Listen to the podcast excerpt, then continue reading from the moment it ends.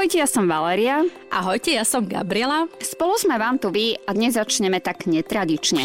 Podcast One, two, Vieš, čo sa stane, keď 50 najkrajších dievčat prinesie tureckému pašovi 50 vykrmených husy? Ja by som to typovala na husacie hody. No, zle typuješ, tak toto nie je. My sme to chceli zistiť a preto sme sa vybrali do mesta Levice. Tie sú od Bratislavy vzdialené asi dve hodiny cesty autom. Na do Levic sme sa nevybrali len tak pre nič za nič, ale prišli sme si pozrieť ďalší hrad patriaci do zbierky viac ako stovky hradov na Slovensku. Prístup k Levickému hradu naozaj nie je náročný, dostanete sa k nemu v podstate autom. Je to tzv. nižný hrad a vznikol v polovici 13. storočia a jeho cieľom bolo brániť južný prístup k stredoslovenským banským mestám. Za miesto jeho výstavby bola zvolená skalná vyvýšenina, ktorá bola obklopená močaristým územím. Postavili ho vo výške 163 metrov nad morom, takže naozaj nič moc. Práve na tom najvyššom mieste postavili gotický hrad, ktorý sa stal súčasťou panstva Matúša Čaka Trenčianského. No a v roku 1388 sa dostal do majetku rodiny Levickovcov. Po smrti župana Gabriela Levického sa hrad dostal do držby známeho lúpežného šlachtica Melchiora Balasu.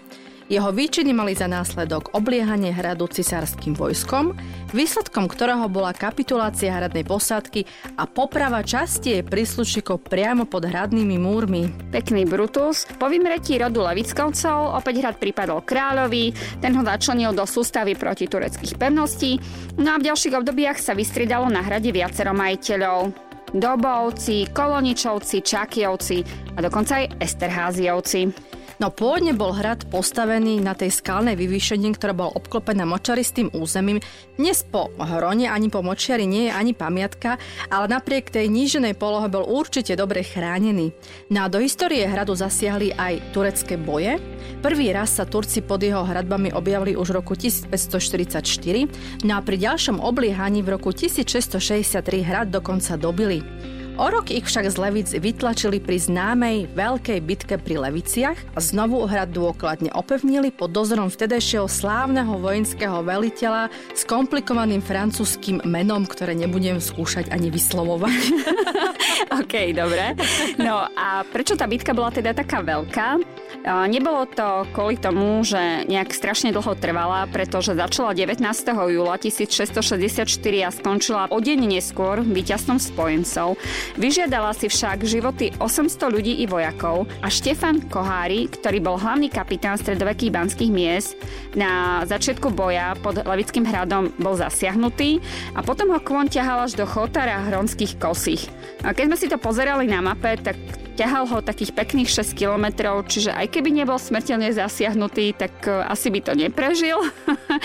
Každopádne na mieste, kde sa našlo telo Koháriho, bola v roku 1713 postavená malá kaplnka a v rovnakom roku bol postavený aj pamätník na mieste, kde bol vraj Kohári postrelený. No, hrad sme si pozreli naozaj veľmi rýchlo. Zachovalo sa z neho múrivo horného hradu s gotickým palácom, východná bašta, ktorá je dnes využívaná ako čajovňa a juhozápadný bastión, ktorý slúžil ako amfiteáter. Súčasťou areálu je aj dobovský renesančný kaštiel zo 16. storočia a kapitánsky dom so západnou baštou, ten je sídlom Tekovského múzea, ktorý je vlastne aj správcom hradu a Tekovské múzeum je aj správcom takých ďalších zaujímavostí, ako je vodný mlyn v Bohuniciach a skalné obydlia v Brhlovciach.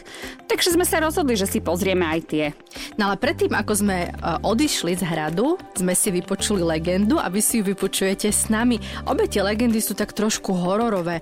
Tá prvá spomína práve tie husy z úvodu nášho podcastu. A nebolo to teda o hodoch, že vraj turecký paša na Lavickom hrade žiadal od levických mešťanov, aby mu poslali 50 vykrmených husy a tých 50 vykrmených musí musel priniesť 50 najkrajších dievčat. Každá deva sa vraj ozbrojila ostrou dýkou. A keď sa ich Turci chceli zmocniť, Huci vypustili a s dýkami v rukách sa vrhli na dotieravcov. Husy s Gagotom vyleteli a to bolo znamenie pre mladencov a mužov ukrytých pod hradom, no a tých hrad potom pomocou dievčat dobili. Druhá legenda hovorí o tom, že za mesačných noci sa pod Levickým hradom ukazovala biela pani a ten, kto ju zbadal, tam pohrozila mu rukou a ešte si kladla prst na ústa, aby boli ticho a tak sa okolo hradieb ako hmla vznášala, nakúkala do zamrežovaných pivníc, ponad krvavou studňu sa nakláňala a bolo to proste celé také hrôzostrašné, keď si to predstavím. A Levičania si teda šuškali, kto by to tak mohol byť, ale nakoniec sa asi zhodli na tom, že to je nejaká nešťastná pani Šeba, tá bola vernou manželkou mlinianského zemepána Kopaja. Bola to prvá žena, ktorá na levickom popravisku na dubovom kláte pod katovou sekerou dušu vypustila. Neviem teda, či bola aj posledná, ale prvá bola istotne. No a všetko sa to stalo len pre horu cukru Feliciana Zacha. A o tom letel po svete vtedajšom dvojaký chýr a jeden hovoril o tom, že sa chcel pomstiť kráľovskej rodine za nespravodlivé delenie majetkov po porazenom Matušovi Čakovi Trenčiackom a druhý hovoria o tom, že išiel zachraňovať panenskú česť svojej cery Kláry proti samopašnému rytierovi Kazimírovi. Nech to bolo akokoľvek, ale stalo sa to asi takto. Na pravé poludne pán Felicián Zach s mečom vtrhol do Vyšehradskej kráľovskej paloty. A pánovníková spoločnosť nemala kedy ani od obeda stať, tak sa to všetko strašne rýchlo zomlelo. Kráľovi pretel rameno, kráľovne odsekol štyri prsty a rozfaklil hlavu pána kňažického, ktorý sa vrhol pred Kazimíra, aby ho kryl vlastným telom. No boli to totálne jatky, krvavé divadlo, až nám to pripomínalo teda nejaký film od Tarantína. Potom bol ale kráľ Karol Robert nemilostrdný a prikázal vykinožiť celú záchovú rodinu až do tretieho pokolenia. Hrozo strašné bolo aj to, že jediného Felicianovho syna priviazali neskrotenému žrebcovi o chvost a ovlačil ho na smrť. Pani Šebu stiali pod Levickým zámkom. Dosť bolo hororov, takže sme sa z tohto strašidelného hradu vybrali k mlynu Bohunicia, ktoré sú od Levy vzdialené asi 25 minút cesty autom. No a cestou sme sa však rozhodli, lebo Gabika je tak, také má cítenie architektonické, že sa ešte zastavíme a pozrieme barokový kamenný most, postavený v roku 1780 cez rieku Sikenica. Áno, cez túto rieku sme na našom výlete prechádzali niekoľkokrát, takže to bol taký výlet okolo rieky Sikenica. A táto rieka taktiež popoháňala mlyn, ktorý sme potom neskôr navštívili. No a k mostu sa dostanete z centra obce Batovce. Ak si ho chcete ísť pozrieť po zelenej turistickej značke, trvá to fakt asi 5 minút. Alebo budete sledovať červenú cyklomagistrálu doktora Terryho smerom k vodnej nádrži Lipovina, respektíve smerom do obce Pečenice. A vieš, ako sa hovorí Batovciam? No predsa mesto Královien.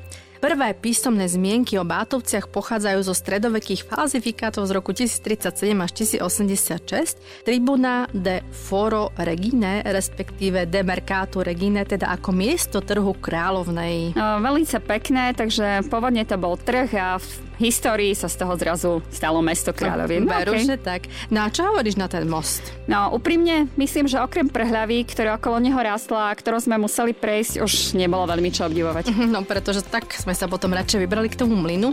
Na cestou sme ale nestihli odbočiť, tak sme sa povozili pomaly až do Banskej šťavnice. Dobre, dobre, sľubujem, že na budúce bude menej premýšľať. no dobre, ale 12. storočie bolo storočím stavebného boomu a stavali sa hrady a stavali sa vodné mlyny.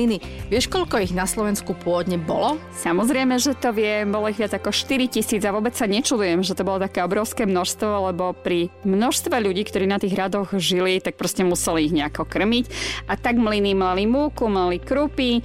No a potom prišla priemyselná revolúcia a prišla elektrifikácia v 19. storočí a to spôsobilo rýchly útlm, ba dokonca až zánik tohto tradičného remesla. No a Bohunický mlyn je mlynská usadlosť bývalého mlynára Pavla Turčana, ktorý tu aj s manželkou žil až do roku 1975. No a mlynom vás za jedno euro prevedie rodinný príslušník tejto rodiny. Aj nám ukazoval fotky svadobné, bolo to celkom zaujímavé. Áno. A mlyn bol verejnosti sprístupnený v roku 1979 a k budove patrí aj neveľký kus záhrady. Ide o typ vodného mlyna s kolesom na vrchný pohon a mlecie zariadenie bolo zmodernizované a v roku 1938 bola zavedená aj elektrina. Na budova mlyna je rozdelená na tri funkčné časti. Obytná časť pozostáva z kuchyne, izby a komory, ku ktorej prilieha pivnica a je zariadená dobovým nábytkom a inventárom. A druhú časť tvoria maštal, ktorá je v súčasnosti zariadená ako prevádzková miestnosť a tretiu odlišnú časť tvorí mlynica a kolesovňa, ktoré sú vertikálne členené. No, škoda už len, že tá rieka tam netečie, že to je proste úplne len tak samostatne stojací mlyn, Áno, nie? áno. A keď sme si teda vypočuli odborný výklad, tak naše kroky, teda kolesa, smerovali k skalným obydliam do Brhloviec. No a myslím, že prekvapenie bolo obrovské. Nuž áno, čakali sme niečo bombastické, neuveriteľné, odkazy dávnych civilizácií ukryté v tých najbizarnejších skalných útvaroch, aké sa dajú skúmať aj v tureckej Kapadoky. Mysleli sme si, že ten pohľad bude taký nezabudnutelný a úžasný a veľmi sme sa potešili, keď sme zistili, že niečo podobné môžeme vidieť aj na Slovensku, tak preto sme sa aj do tých Brhloviec vybrali. Skalné obydlia v Brhlovciach sú slovenským unikátom. Podľa mňa o nich tuší naozaj len málo kto. Ide o komplex skalných obydlí vytesaných do tufu. V minulosti tieto obydlia slúžili ako ochrana pred Turkami, neskôr ako domy pre chudobných. V súčasnosti sú tieto skalné obydlia pamiatkou rezerváciou ľudovej architektúry a ukrývajú v sebe jedinečnú vlastnosť. V lete chladia a v zime hrejú. Tieto mimoriadne vzácne obydlia sú dôkazom svojrázneho, ale za to aj šikovného spôsobu života. No a ako nám bolo povedané, tak takto v obci vraj žijú dodnes po niektorí. My sme sa ale zastavili pri dome číslo 142, ktorý je najzachovalejší a kde je aj najzachovalejší a najväčší dvor. Opäť sme si zaplatili vstupné 1 euro a 3 eurá za fotografovanie. Dozvedeli sme sa to, čo sme vlastne už vedeli a strávili sme na tomto mieste aj s vystúpením a nastúpením do auta presne 5 minút. No, tak ale aspoň sme sa dozvedeli, že niekedy muž jedávala z najväčšej misky a žena pri ňom stála a si ho kontrolovala, či všetko pekne spapá. Áno, alebo prípadne, keď sa dusil, tak ho podľapkala po chrbáte. No, aspoň niečo pozbudivé na záver a my dúfame, že sa vám dielo s nami páčilo, že nás budete počúvať aj na budúce a budete nás sledovať na sociálnych sieťach. A na našej web stránke www.wantuvi.eu. Tešíme sa na vás na budúce. Ahojte. Ahojte.